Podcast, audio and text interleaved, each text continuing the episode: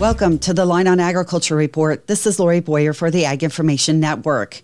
U.S. Wheat Associates is in constant pursuit of finding ways to move the needle for the industry, including exports of hard red winter wheat to places that are willing to pay the premium for this desired wheat for pasta. Vice President of Communications, Steve Mercer. Making pasta with hard red winter. Now, most of us think about, you know, semolina from durum wheat when we think about pasta, and we grow durum in the United States, of course, but most of that used here, but also exported to Italy and Europe and places that are willing to pay for really high quality pasta.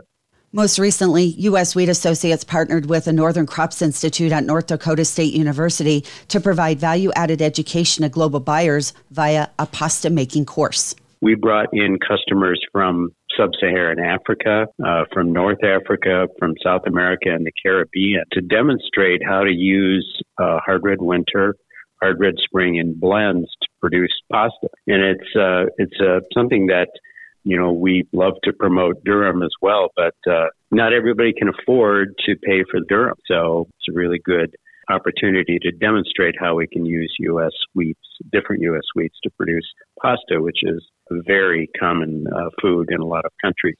Steve Mercer with U.S. Wheat Associates. For the Ag Information Network, I'm Lori Boyer.